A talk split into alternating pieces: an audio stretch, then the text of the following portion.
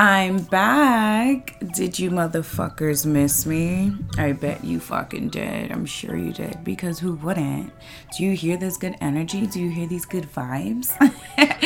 Welcome back to a brand new episode of Something Worth Listening To.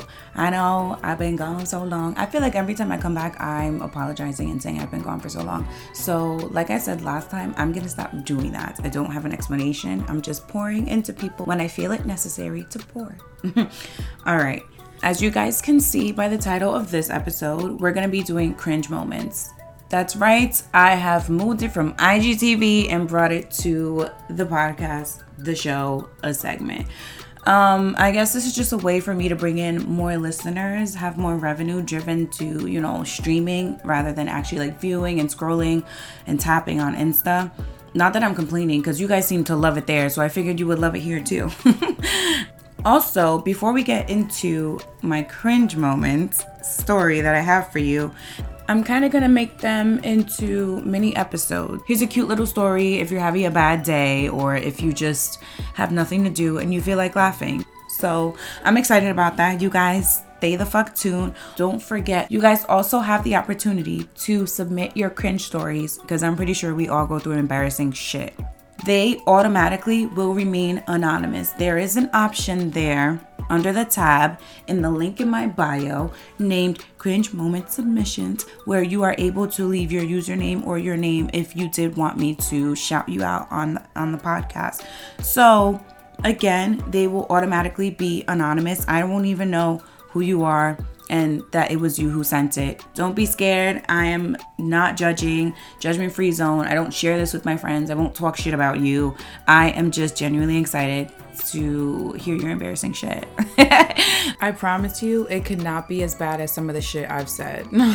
Last but not least, please, please, please share and subscribe. Tell your mama, tell your father, tell your grandmother, tell your friends, tell your friends' baby fathers.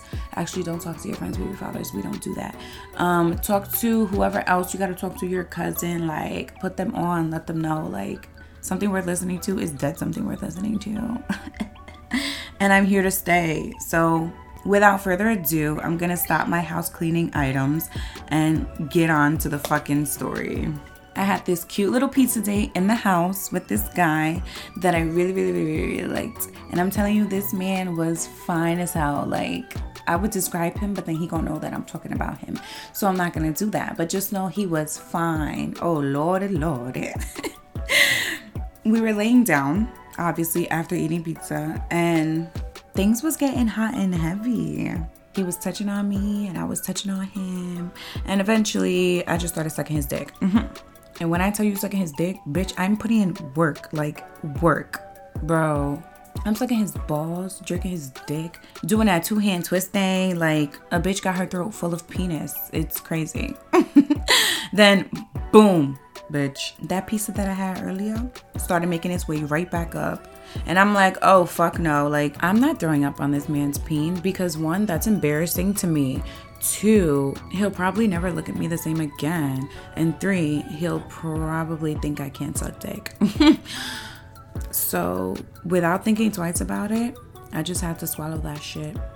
Mm-hmm. I feel like I can see all of you guys in your cars, in your bedrooms, or doing whatever you're doing, just making this gross ass face. But I had to do what I had to do. Just as fast as them chunks came up, I had to swallow them right back the fuck down. Because if I thought twice about it, I would not have done it. And I know myself. I would think too much. Them chunks would be floating around in my mouth, and I just would have had to go. And then he would have known that I had some baby barf. But me not wanting to be embarrassed, I just had to do what I had to do, and I said what I said. So after that, I finished the job, and I went straight to the bathroom, brushed my teeth, and I'm hoping till this day he's never suspected a thing. That's my cringe story. Now, I'm hyped because I did get one submission. It's not much detail, but it's quick and straight to the point. I love that. Person A had sex with person B. Person A noticed that person B's breath smelled horrible and it was unbearable. Person B went down on person A. Person A did not realize the stench until they got home. Person A showed up to the dick appointment smelling bad and thought it was person B. That's why you should always double check yourself before you wreck yourself. I absolutely love that one. Thank you to the person who submitted it. You know who you are. And um, again, feel free guys to submit your cringe stories. Instagram is S W L T by Ken. There is a link in my bio. Click that link. It'll bring you to a page where there are multiple tabs. The tab you're going to look for is cringe submissions, okay? Click that and it'll bring you right to a Google form. You'll fill that out. Again, you remain anonymous unless you tell me specifically otherwise. I don't know who posted it and I don't know where it's coming from. I just feel like I have to reassure you that. That concludes my very first mini episode. Um, I wanted to throw it in there that I'll try to get the audio from the previous cringe moment videos and upload it here so that way you still have access to them. I know a lot of you guys enjoyed those, and um, why not just keep publicly embarrassing myself? So if this was your first time listening, thank you for that. And tonight you're my friend, but the next time you come listen, you're going to be part of the Dirty Little Whores. And for the rest of you Dirty Little Whores, I'll see you guys next time. Bye.